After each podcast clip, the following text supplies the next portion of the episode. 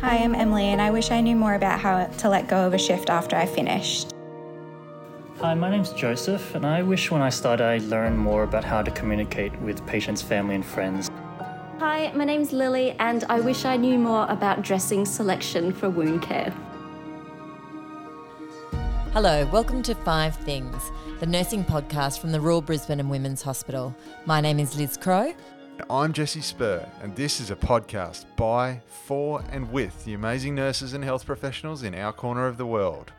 We hope to connect with a global community as we move from surviving to thriving.